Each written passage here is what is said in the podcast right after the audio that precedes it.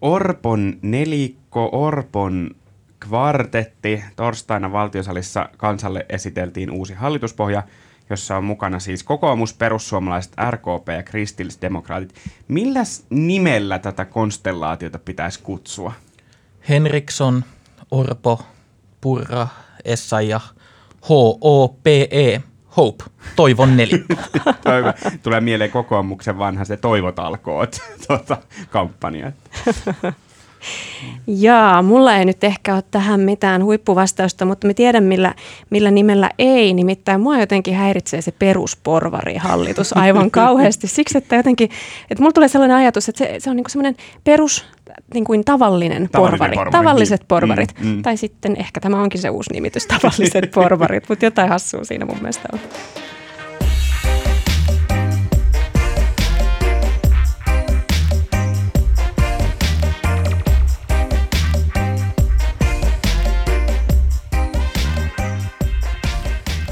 Jes, kuuntelet siis lauantai-kerhoa Helsingin Sanomien politiikkapodcastia. Mä olen Robert Sundmanin kanssa, eli täällä on Susanne Salmi. Emil on paraikaa juttukeikalla kovan skuupin perässä, mutta täällä ilonamme ja vierailevana tähtenä on Hesarin politiikan toimittaja Teemu Muhonen. Tervetuloa. Kiitos. Ei ole kovia skuuppeja multa tulossa, niin ilo olla käytettävissä. Kiva, kun olet. Hallitustunnustelija Petteri Orpohan lupaili, että ennen vappua on tiedossa, että mikä porukka sinne säätytalolle lähtee hallitusta muodostamaan. Ja näinhän siinä sitten kävi, eli, eli torstaina sitten kuultiin, että mikä jengi sinne lähtee. Te olitte molemmat paikan päällä siellä eduskunnassa, niin voitteko te nyt vähän kuvailla, että minkälainen oli tunnelma? No se oli ehkä yllättävänkin vakava. En nyt sanoisi ihan haudan vakava, mutta aika sellaisia viivasuita oli näillä hallit- täytötalon lähtevillä puheenjohtajillakin. Että jos vertaa neljän vuoden taakse, jolloin mä myös olin, olin paikalla eduskunnassa, silloin Rinne kertoi tästä omasta viisikosta ja siellä kyllä hymyiltiin kuin Naatalin auringot ja ulkona paistoi aurinko, koska silloin tiedettiin, että nyt ollaan menossa niin kuin tekemään kivoja päätöksiä. Mm, Mm, Ra- rahaa on hengessä. Ja nyt selvästi välitty se, että, että tästä ei ehkä ole tulossa, ei ole tulossa helpot neuvottelut ja sitten jos ja ehkä kun maaliin päästään, ei ole myöskään tulossa helppo hallituskausi, että nyt ei tehdä niin kivoja päätöksiä. Kyllä, kyllä. Orpohan totesi, että hänellä on vahva usko siihen, että näiltä puolueilta löytyy riittävästi yhteistä liimaa ratkoa asioita. Ja muutenkin nämä viime päivät on ollut yhtä kielikuvien juhlaa, eli esimerkiksi kokoomuksen Kai Mykkänen muun muassa vertasi hallitusneuvotteluita tunneleihin, joista pitää louhia kivenlohkareita ulos, jotta valo saadaan näkyviin tai päästään valon päähän kiinni. Joo, siis tuota, politiikassa nämä kielikuvat, ne on aina, aina upeita. Näistä, tästä, näistä Mykkäsen lausunnoista tuli melkein mieleen tuo Krista Kiurun legendaarinen pihvi, jonka edessä olemme pol- polvillamme. Mutta että, eh, Mykkäsellä on tietysti siinä heti työkalut käytössä. Ja jos mietitään tätä hallituspohjaratkaisua, niin kyllä tämä liima on sinänsä hyvä sana, että sen itse nostaisin myös esiin, ja liimahan on se talous. Eli nimenomaan talous on se, mikä lopulta synnytti juuri tällaisen hallituspohjaratkaisun. Näin on, ja se ei tarkoita sitä, että vaikka perussuomalaiset Mm. kannattaisi läheskään kaikkia kokoomuksen leikkausesityksiä. Niin. On oikeastaan vastustanut monia niistä, mutta perussuomalaiset ehkä pystyy hyväksymään ne. Vaalien kolmonen SDP taas asemoi itsensä jo vaalikeskusteluissa niin voimakkaasti vasemmalle, ettei se pystynyt sieltä tulemaan sit näin nopeasti vastaan näihin kokoomuksen siivoustalkoisiin. Niin ja se on vähän sama kuin mitä mä tuossa meidän niin kuin edellisessäkin jaksossa mietin, että jos kokoomus voitti vaalit lupaamalla muutosta talouspolitiikkaan ja vielä ehkä tämmöistä aika merkittävääkin muutosta, kun puhutaan tästä julkisuudessa pyöritellystä leikkausten määrästä. Ja SDPkin kasvatti kannatustaan lupaamalla taas sitten jatkoa tai ainakin hyvin toisenlaista kuin mitä se Orpo lupasi. Siis kaikki heidän piikkinsä menivät koko vaalikampanjan ajan Orpon suuntaan. Puhuttiin oikeiston kylmistä leikkauksista, jotka, joka on karvas lääke, joka ei toimi. Niin se tavallaan niin kuin siinä huomaa, että, ei, että se, jos tämä oli se ykkösteema ja molemmat oli täysin eri mieltä, niin miksi tämä olisi se, mitä olisi lähdetty ainakaan ensimmäisenä kokeilemaan? Niin, mm. se, että SDPn puheenjohtaja vaihtuu sitten myöhemmin tänä vuonna, niin se ei yksin riitä siihen, Mm. että puolue pystyisi tavallaan luopumaan tästä aika vahvasta linjastaan. Kyllä, kyllä, että jos miettii, mun mielestä tota, tota, tota, kollegamme tuossa hyvin pohti aamulla, että jos miettii näitä asetelmia, mitkä SDPlläkin on tässä, tässä edessä, että huippusuosittu puheenjohtaja lähtee, varmasti näkyy kannatuksessa. Mm. Sitten tota, kun tässä on ollut tätä kipuilua tästä niin kutsutusta taktisesta äänestämisestä. Viimeksi tällä viikolla tuli Kantarin tuoreita lukuja, joissa niin kuin pyöriteltiin, että merkittävä osa demareiden äänestäjistä olisi ollut näitä niin kutsuttuja taktisia äänestäjiä, kun kysyttiin niin kuin tämmöisellä puhelin, tai niin kuin tutkimus, niin kuin kansalaiskysely, siis kannatuskysely vähän vastaavalla menetelmällä kuin millä kannatuskyselyt tehdään. Että se olisi niin kuin siellä, että sit jos niitä valuu takaisin vihreisiä vasemmistoliittoon, niin siinä saattaa mennä jonkun verran. Ja sitten vielä tämä, että jos olisi vielä ikään kuin lähdetty toteuttamaan sitä talouspolitiikkaa, mitä luvattiin, että ei missään nimessä tehdä, niin mikä olisi SDPn kannatus syksyllä? Niin, niin voi tietysti jo ajatella, että no eikö toi nyt ole aika niin kuin opportunistista, että pitääkö vaan sitä kannatusta ajatella, mutta ehkä kuitenkin SDPllä sellainen asetelma, että ei ole niin kuin mitään syytä, miksi suoraan olisi kannattanut lähteä niin kuin riemusta kiljuen kokoomuksen hallitukseen.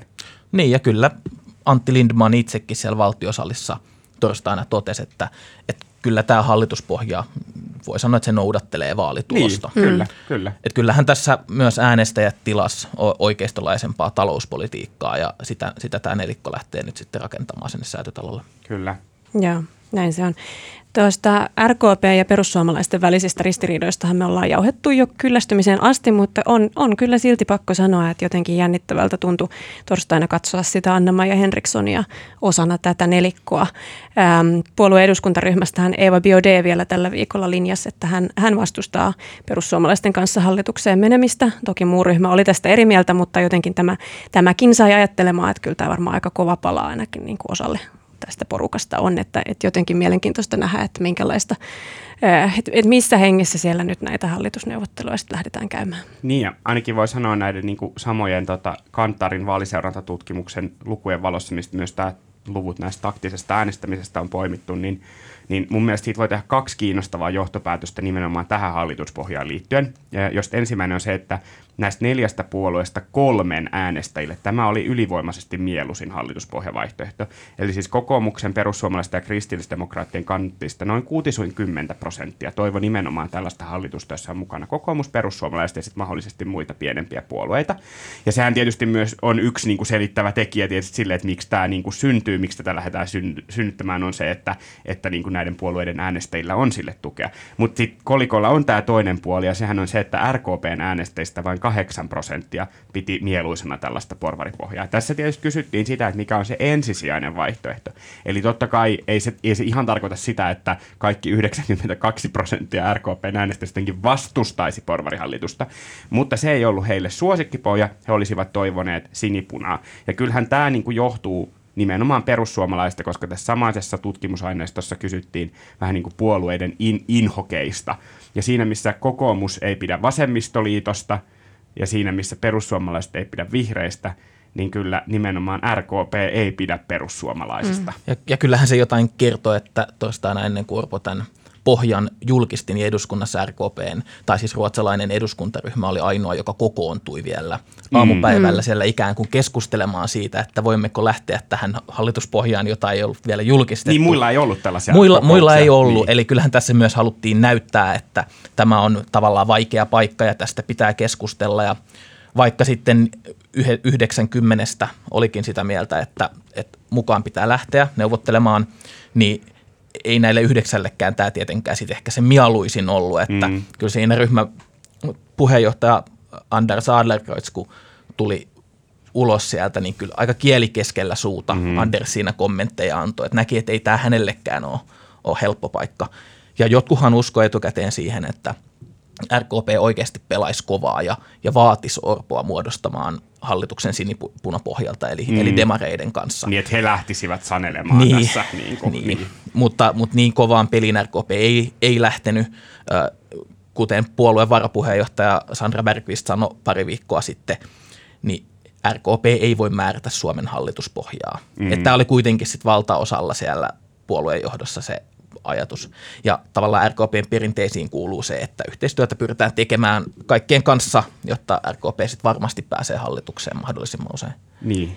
Mä mietin sitä, että onks, mitä te ajattelette siitä, että nyt kun mennään sinne varsinaisiin neuvotteluihin, niin onko jonkinlaista eh, mahdollisuutta siihen, että RKP vielä jotenkin niin kuin marssisi sieltä esimerkiksi pois tai muuten aiheuttaisi niin kuin isoja pulmia vai onko nyt kuitenkin niin, että varsinainen peli on pelattu ja yhdessä mennään nyt sitten eteenpäin? No jos katsotaan siis historiaa, joka ei ole tae tulevasta, niin yleensä vai käytännössä aina siis se joukko, joka on säätytalolle lähtenyt, on lopulta päässyt näkemykseen yhteisestä hallitusohjelmasta. Eli se olisi ainakin todella äh, harvinaista – ehkäpä historiallista, jos kävisi niin, että, että tämä konstellaatio ei löytäisi sitä näkemystä. Sehän ei tarkoita sitä, etteikö voi tapahtua tämmöisiä ulosmarsseja, koska niitähän on kyllä mm. tapahtunut. Siis tämmöisiä vähän niin kuin kriisiytymisiä, missä joku lähtee pois ja sitten tulee takaisin. Ja varmaan tässä on monellakin puolueella olla haluja tehdä jonkinlaisia tuuletuksia. Joo, ei yllättäisi yhtään, että, että, että jotain tällaista tapahtuisi, mutta jos ajatellaan sitten, että se lopputulos olisi joku toinen, joku mm. toinen hallituspohja niin, kuin mikä, niin. mikä sinne nyt lähtee, niin lähtökohtaisesti sitä voi kai pitää aika epätodennäköisenä. Mm se olisi ehkä todennäköisempää siinä tapauksessa, jos SDP ja kokoomus olisi vähän lähempänä toisiaan. Että se olisi oikeasti ollut sellainen, että me oltaisiin kaikki torstaina jännitetty siellä mm. eduskunnassa, kumpihan pohja nyt tulee. Mutta nyt kun se on, se on tavallaan ollut kuitenkin itsestään selvää ja kokoomus ja SDP on, on hyvin kaukana toisistaan, niin jotenkin vaikea nähdä tällaista kiapsausta enää tapahtua. Sehän oli jopa vähän huvittavaa, kun, kun Orpo kävi näitä tunnustelukeskusteluja siis perjantaina – maanantaina ja tiistaina puolueiden kanssa. Ja aina näiden niin kuin eduskunnassa olleiden keskustelujen päätteeksi, jossa hän tapasi siis monia, monia muiden puolueiden edustajat, niin nämä muut puolueet tietysti aina kommentoi sen jälkeen, että millaiset keskustelut oli. Eivät hän he oikeastaan hirveästi mitään sanoneet. Jotkut esimerkiksi keskustan Annika Saarikko ja SDPn Sanna Marin sanoi aika suoraan, että eiköhän sieltä tule tämmöinen niin oikeistolais, oikeistolainen hallitus tai tämä pohja, mikä sieltä nyt tulikin, että he kyllä niin kuin suostuivat sitä veikkaamaan. Orpohan alkoi siinä viime metreillä mustaa vähän itsekin virnu, virnuilemaan, kun toimittajat tavallaan kyseli siltä, että eikö tämä nyt tuu tämä tämmöinen hallitus. Ja sitten musta tuntuu, että pitää pitää niinku esitys päällä, että kaikki on, vielä käymme keskustelua ja tunnustelemme, tässä pitää pohtia, mutta siinä tuli jo vähän semmoinen, että sä et, mm. sä et usko tuohon enää itsekään. Tai siis niinku, ei tietenkään uskonut. Mm. Niin, kokoomusavustajat itsekin siellä salissa jo vähän naureskeli, niin. kun se alkoi olla niin päälle liimattu se niin, se, oli, se oli alkuviikosta mainio se Orpon, Orpon kommentti, jossa hän sanoi, että on käyty hyviä keskusteluja kaikkien kanssa, myös Vasemmistoliiton kanssa, myös Liikennytin kanssa ja myös keskustan kanssa. Ja sitten joku toimittaja kysyikin, että onko nyt niin, että nämä ovat ne puolueet, jotka ensimmäisenä ovat Muiden kanssa käytiin parempia keskusteluja. Joo, ja sitten oli ei, ei, alkaa tästä tehdä niin. mitään johtopäätöksiä. mutta siis, joo, ja, sit, ja sitten toinen, toinen asia, että paitsi SDP on kaukana kokoomuksesta, mm. niin on sitten tämä keskusta. Et tietysti Petteri Orpo toivoisi, mm. että keskusta olisi jollain tapaa siellä niin kuin kulman takana odottamassa vielä, että jos RKP ja perussuomalaisten välit menisi tuolla säätötalolla oikein hankalaksi, niin RKP voisi pullauttaa sieltä ulos ja, ja tota, ottaa keskustan sisään. Mm. Mutta kyllä nyt keskusta on niin vahvasti itsensä sinne oppositioon linjannut, että, että jotenkin aika paljon pitäisi kyllä tapahtua. Mietin vielä sitä, sitä niin kuin RKPtä ja liberaaliutta. Siis tavallaan niin kuin, yhtäältä mä ymmärrän sen, että RKP on tässä viime vuosina yrittänyt kampanjoida erityisesti niin kuin suomenkielisen väestön suuntaan, että, että, että jos niin kuin turhauttaa kokoomus, niin meillä on myös tämä niin kuin aito liberaali oikeistopuolue täällä, että tervetuloa mukaan. Ja he ovat siis jopa tehneet tämmöisiä mainoksia ää, niin kuin välillä tuolla sosiaalisen median puolella. Ja, ja mä muistan, että silloin kun mä olin itse ylioppilaslehden päätoimittaja, niin me tehtiin juttu Anders Adlerkreutzista, joka oli silloin tota, nouse, vasta niin kuin politiikkaan noussut tähti, joka vähän niin kuin viritteli tällaista, että, että RKP voisi olla se niin kuin politiikan keskitieläinen voima.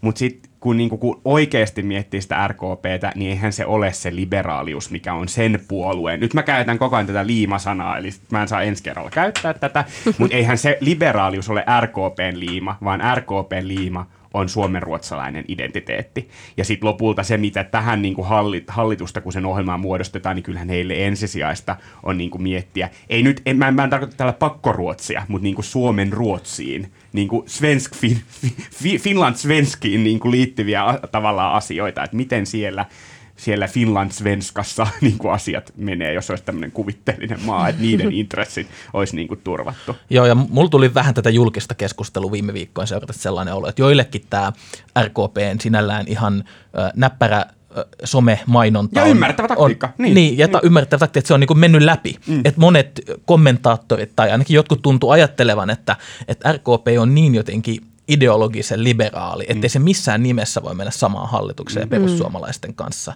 Ja tämähän nyt ei ole ollut totuus missään mm. kohtaa. Mm. Mutta se on tietysti totta edelleen, että, että tosiaan se perussuomalaiset on RKPn kannattajien inhokkia, kyllä siinä niin kuin sovittelemista, sovittelemista niin kuin löytyy, mutta sitten ehkä kuitenkin vielä miettiessä tätä RKPn positiota, niin taloudessahan se on oikealla, että he on mainostaneet olevansa aito liberaali porvaripuolue mm. nimenomaan.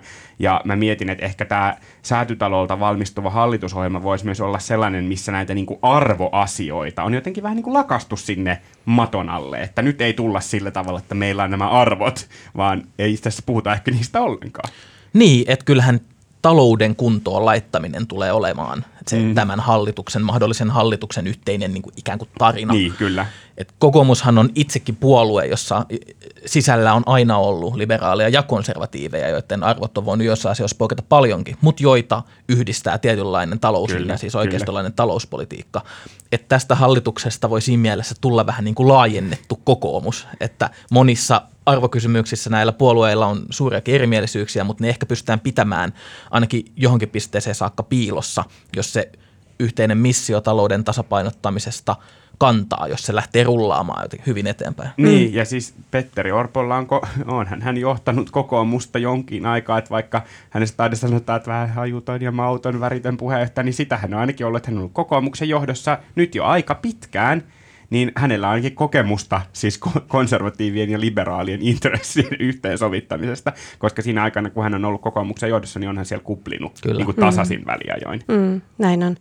Ja sitten mitä tulee tuohon tavalla laajennettuun kokoomukseen, niin tämähän on, eikö tämä ole ihan niin kuin historiallinen tilanne, että hallituspohjassa ei ole, niin kuin, että ei ole paitsi vasemmistoblogista ketään edustajaa, mutta ei ole myöskään niin kuin poliittisesta keskustasta, ellei nyt sitten ehkä joku voisi ajatella, että RKP nyt jollain tavalla voisi sinne kuulla. Mutta käytännössä kaikki nämä puolueet on talouspoliittisesti nimenomaan oikeistopuolueita ja tällaista, tällaista tilannetta ei ole kyllä. Että yleensä siellä on se keskusta sitten mukana Joo, ollut. ei ole ollut sellaista hallitusta, mistä, missä, missä ei olisi SDP tai, tai keskusta, tai jos on ollut, niin siis pitää mennä niin, kuin niin kauas, että se koko poliittinen kulttuuri mm. on ollut täysin erilainen. Siis puhutaan niin mennään tuonne niin satoja vuosia henkisesti, tai satoja, siis sata, sata, ehkä yksi sata riittää, kun mietitään Suomen historiaa. Niin, mutta, mutta toisaalta ei voi myöskään tuijottaa vaan puolueiden nimiä. Mm. Et jos mm. ajatellaan 2015 syntynyttä Sipilän hallitusta, mm. jossa oli siis keskusta, kokoomus ja perussuomalaiset, niin keskustahan oli siinä hetkessä talouspoliittisesti Sipilän johdolla hyvinkin oikealla, mm. kun taas perussuomalaiset Soinin johdolla vielä aika vasemmalla. Mm. Et kyllä se, sekin oli kuitenkin, no vasemmalla ja vasemmalla, mutta keskemmällä, niin. että se, niin. sekin oli kuitenkin aika lailla o, tällainen niin kuin talouspoliittisesti oikeistohallitus, aika yhtenäinen. Joo, kyllä. se on totta, että noi, noi positiot myös elää ja myös esimerkiksi se, kuinka vasemmalla demarit on ollut, niin on, on elänyt äh, paljonkin, jos mietitään vaikka li, Lipposen hallituksia. Mm. Tota, mutta että jos mietitään, että tämä yhteinen missio olisi se talouden tasapainottaminen ja sen pitäisi kantaa, niin tähän ei, ei tietenkään tarkoita sitä, etteikö siellä säätytalolla olisi siis jotain vääntöjä luvassa, ehkä monistakin aiheista. Siis aivan varmasti monista aiheista. Paljon on puhuttu maahanmuutosta, ilmasto- ja EU-politiikasta ja, ja niistä kaikista aivan varmasti väännetään, eikä, eikä ole helppoa. Mutta mä luulen, että Orpo itse oli oikeassa, kun hän – torstaina siellä valtiosalissa arvioi, että kovimmat väännöt käydään taloudesta. Et ehkä kaikki ei ole vielä ymmärtänyt, kuinka tiukkaa leikkaamista mm. tämä kokoomuksen edellyttämä kuuluisa 6 miljardin euron sopeutus niin kuin ihan konkreettisesti tarkoittaisi, koska nämä on vain tällaisia lukuja ja miljardeja ja sitä ehkä vähän vaikea hahmottaa ennen kuin, niin kuin näkee ne keinot, äh, mutta voi verrata vaikka siihen, että tämä mun äsken mainitsema Sipilän hallitus niin äh, sopeutti valtiovarainministeriön mukaan nettona, vähennetään menolisäykset ja verokevennykset, niin reilu miljardin. Että pitäisi toistaa tavallaan se sama keino temppu karkeasti viisinkertaisena, niin. mm. viisinkertaisena oikeastaan, niin. Mm. tai nelinkertaisena, mutta kuitenkin, tai sitten kokoomuksen pitäisi niinku luopua tästä niin. hyvin kovasta ö, vaatimuksestaan, joka oli myös puolueen kynnyskysymys. Et se taas olisi sitten kokoomukselle vähän poliittisesti myös vaikea vaihtaa. Niin sehän on vaikka vaikea tilanne, jos miettii, että että he on niin puhunut tästä, he on, he on vielä niin itse aika itsepintaisesti pitänyt tätä summaa niin esillä, toistanut sen, tuonut sen aina uudelleen tähän keskusteluun. Sitten oliko vaalien seuraavana päivänä Petteri Orpon tiedotustilaisuudessa hän vielä meni niin kuin sitomaan kätensä ja sanoi, että VM verifioimana.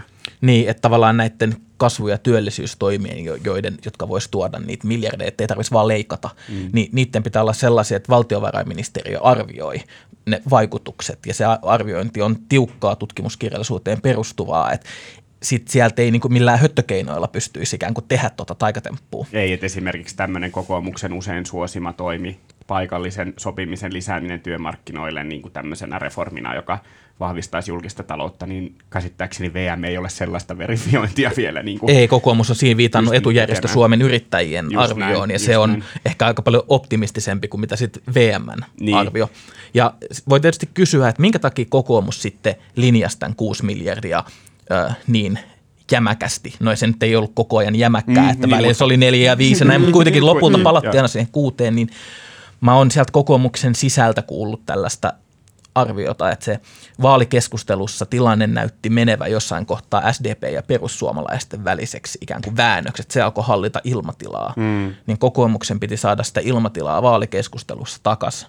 Niin tällöin Orpo päätti, tai päätettiin, että Orpo linjaa kuuden miljardin euron kynnyskysymykseen. Että oli, tässä oli myös tällaista mm-hmm. mediastrategiaa, mutta sen kanssa nyt puolue on tietysti myös naimisissa. Kyllä, ja siis sehän on niinku kiinnostavaa, että, että jos mietitään niinku tätä, että vaikka talous on samaan aikaan se liima sillä tasolla, että siihen on niin kuin, ö, sitouduttu siihen ajatukseen, niin sitten kun miettii tuota kuutta miljardia, sitten tosiaan miettii sitä, että ei haluta koskea sisäiseen turvallisuuteen, eli poliisiin, puolustukseen ei haluta koskea, No Orpo on puhunut tämmöisestä koulutuksen erityissuojeluksesta.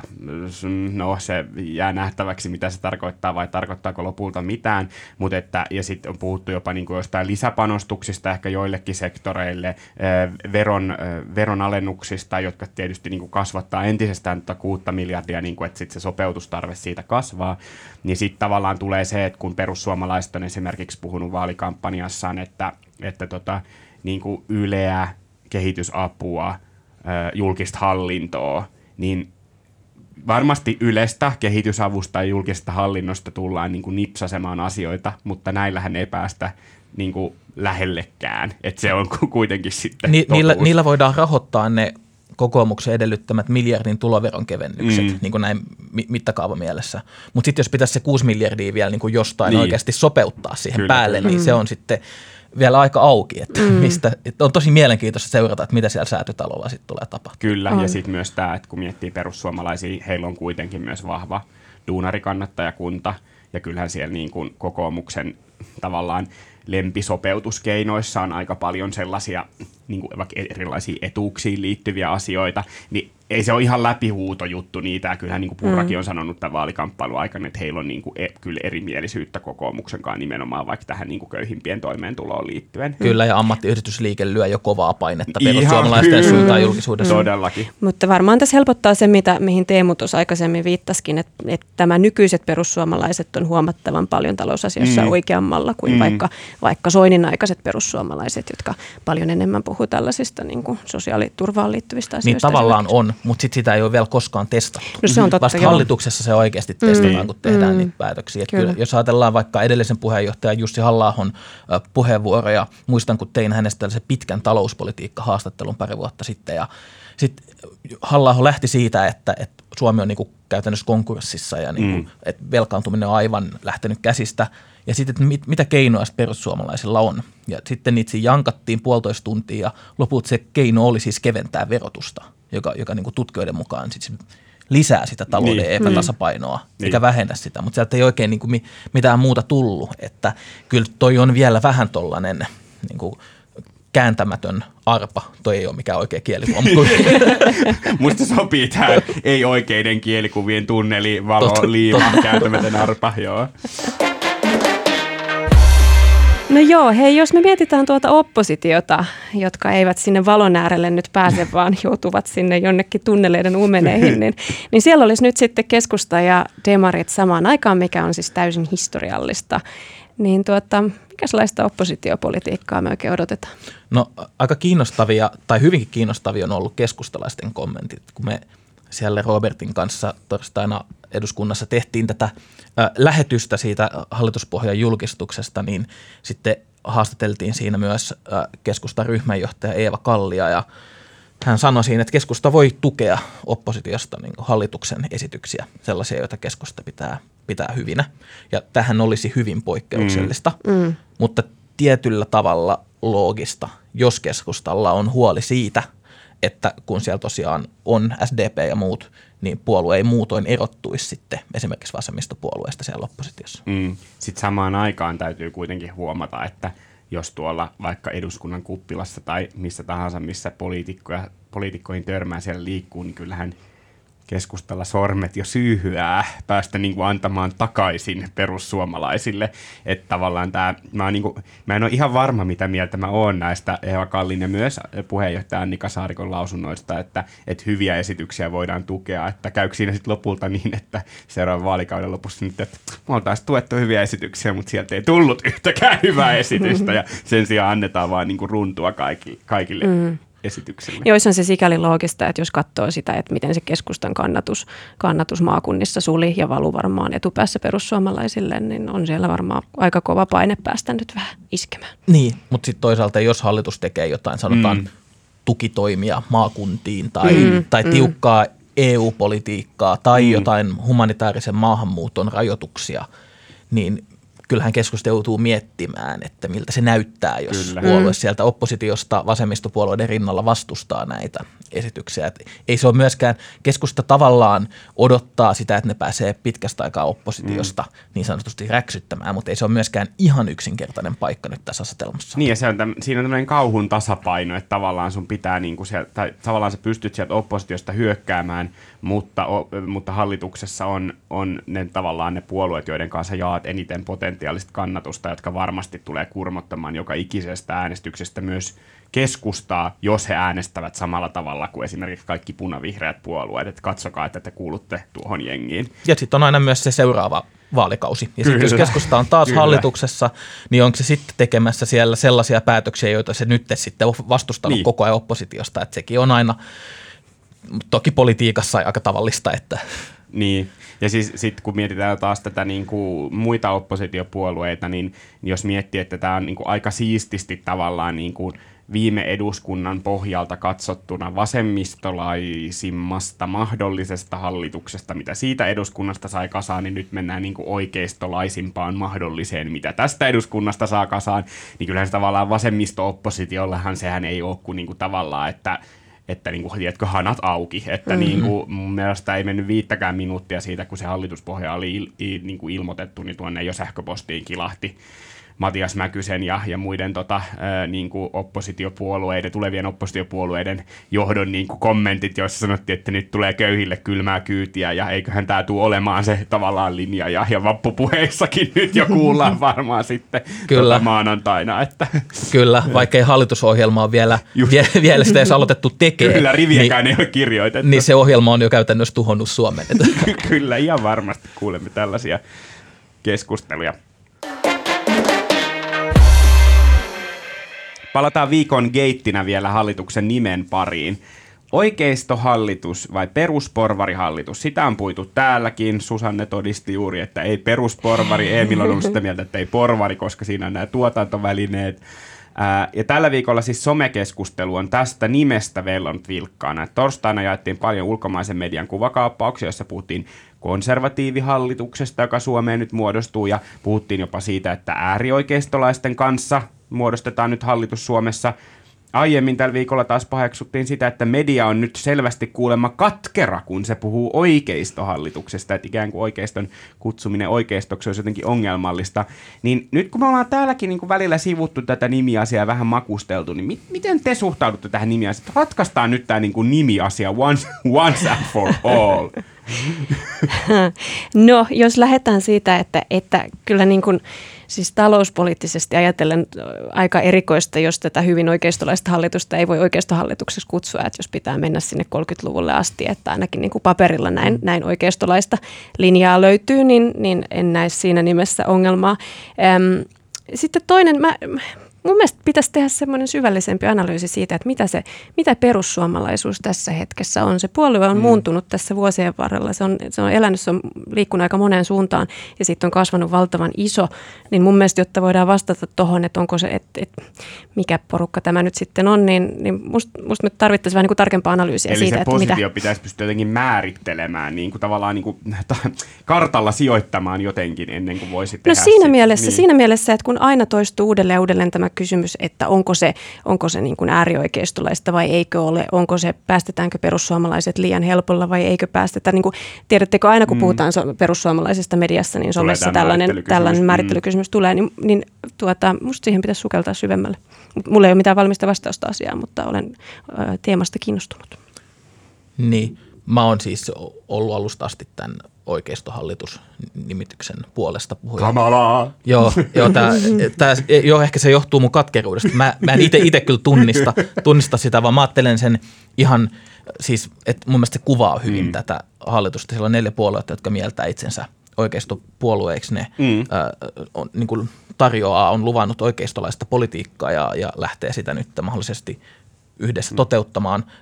Sitten kun, niin, kuten puhuttiin, niin tämä pohja on tavallaan historiallinen myös. Mm. Ja mun mielestä senkin takia sille on hyvä saada joku oma nimitys, joka erottaa sen näistä aiemmista. Mm, mm. Vaikkapa porvari pohjassa, kun niin keskusta ei ole siellä mukana, Niin, kyllä. niin tavallaan osa porvaripuolueesta on sitten oppositiossa. Joo. Sen sijaan niin oikeistopuolueet on hallituksessa, niin mä en ihan oikeasti yllätyin siitä, että, että oikeistohallitus-nimitys on herättänyt myös, myös pahennusta. Että mä en ole ihan saanut kiinni siitä, että, että mikä siinä on se ongelma. Mm. M- Mä ehkä niin itse ajattelen silleen, että on aina hyvä, jos se nimi on mahdollisimman kuvaava. Mm. Ja esimerkiksi niin kuin jos mietitään mediakielen käyttöä, niin mun mielestä tällaiset termit, kuten niin kuin kansanrintama, punamulta tai porvari, niin ne on, niin kaikki vähän ongelmallisia, koska niissä on tämmöinen historiallinen konteksti, joka ei välttämättä enää päde tähän aikaan. Kuka on porvari nykypäivänä? Mitä tarkoittaa kansanrintama? No punamullassa voi ajatella sitten, se multa on niin kuin keskustaa, puna on niin kuin, niin kuin vasemmistopuolueita, koska niiden väri on punainen, mutta niin kuin, se, sekin on musta vähän huono, koska siinä tavallaan odotetaan myös sit lukijalta, koska kaikkihan ei niinku tiedä, niin siinähän odotetaan lukijalta tietyn tyyppistä niinku kielen ymmärrystä, ja historian tajua, jolloin parhaat sanat on sellaisia, jotka on mahdollisimman yksinkertaisia. Ja mun mielestä on hyvä esimerkki se, että en mä niinku viime hallituksesta ainakaan pyrkinyt koskaan käyttämään sanaa niinku punamulta, eh- ehkä joskus saatoin, mutta mä aina pyrin siihen, että mä sanoisin keskusta-vasemmistolainen, koska se on vasemmistopuolet keskusta. Okei, no sit voi kysyä, että missä se vihreys tulee sitten siinä, mutta tavallaan niin kuin, että jotenkin se kuvaisi sitä niin kuin sijo- sijoittumista mahdollisimman tarkkaan. Mm. Jos tässä hallituspohjassa olisi mukana keskusta, tai keskusta oikeistolainen, koska se ole, se on oikeistolainen. Jotenkin mä ajattelen tällä niin kuin ihan helpolla logiikalla, nämä yksinkertaisia sanoja kuvaa niin kuin jotenkin sitä, ihan vaikka silleen, että kun puolueethan on yhdessä, ja tällä kertaa käsittääkseni itse asiassa vielä yhteisymmärryksessä sopineet sen, että mi- missä he istuvat eduskunnassa. Eli toisin kuin viime vaalikaudella tästä ei tullut mitään draamaa, niin ihan kun katsotaan sitä kaarta siellä eduskunnassa, missä ne istuu ne puolueet siellä, niin ihan tällä logiikalla sijoitan sitten heidät ja sitä sanaa käytän. Joo. Mä, käy, mä käytin nyt päättyneellä kaudella paljon myös vasemmistojohtoinen hallitus. Mm. Ja sit tavallaan vasemmistohallitus oli, oli ehkä vähän liian ankara keskustalle, koska puolue ei miellä itseään vasemmistopuolueeksi. Ei. Ja, ja, ja siellä kannatusalhossa, jos taisi kutsunut vasemmistohallituksessa, ei, mutta vasemmistojohtoinen hallitushan Kyllä, se oli, kyllä. joka teki aika, aika vasemmistolaista politiikkaa. Ja vaikka räksyttäjät sanoo, että Kepu siellä vaan takaisin vasemmiston hankkeita, niin kyllähän keskustan niin kuin kädenjälki näkyi myös hallituksen päätöksissä. Et eihän sit, et kyllähän se keskusta siksi myös, mä ajattelen, että se kuuluu si- siihen. Että Niin, ja nyt eh- ehkä vielä tästä oikeistohallitus, mm. niin pitää muistaa, että sitä sanaahan on käyttänyt myös perussuomalaisten Riikka Purra. Mm. Että se ei ole selvästi ongelma perussuomalaisille, mm. että onko se sitten kokoomukselle ongelma. Mä oon miettinyt, että onko siinä joku tällainen, että, että kun jo etukäteen tiedetään, että nyt tullaan tekemään leikkauspäätöksiä, Niin. jotka osuu myös pienituloisiin ja näin mm. poispäin, että, että onko siinä oikeistosanassa heidän omissa korvissaan joku tällainen kylmä klangi tai Niin. mm. saa laittaa lukijapalautetta meille, jos on tietoa, Niin, Todellakin, että mikä siinä on siinä sanassa. tai kuuntelijapalautetta. Kyllä. Yes. Hei, tämä oli lauantai-kerho ja minä olen Robert Sundman. Kanssani täällä olivat tänään Susanne Salmi ja Teemu Muhonen. Kiitos Teemu vierailusta. Kiitos, oli kiva. Jakson leikkasi Tuukka Lindholm. Ensi viikkoon, moi moi! Moi moi! Moi.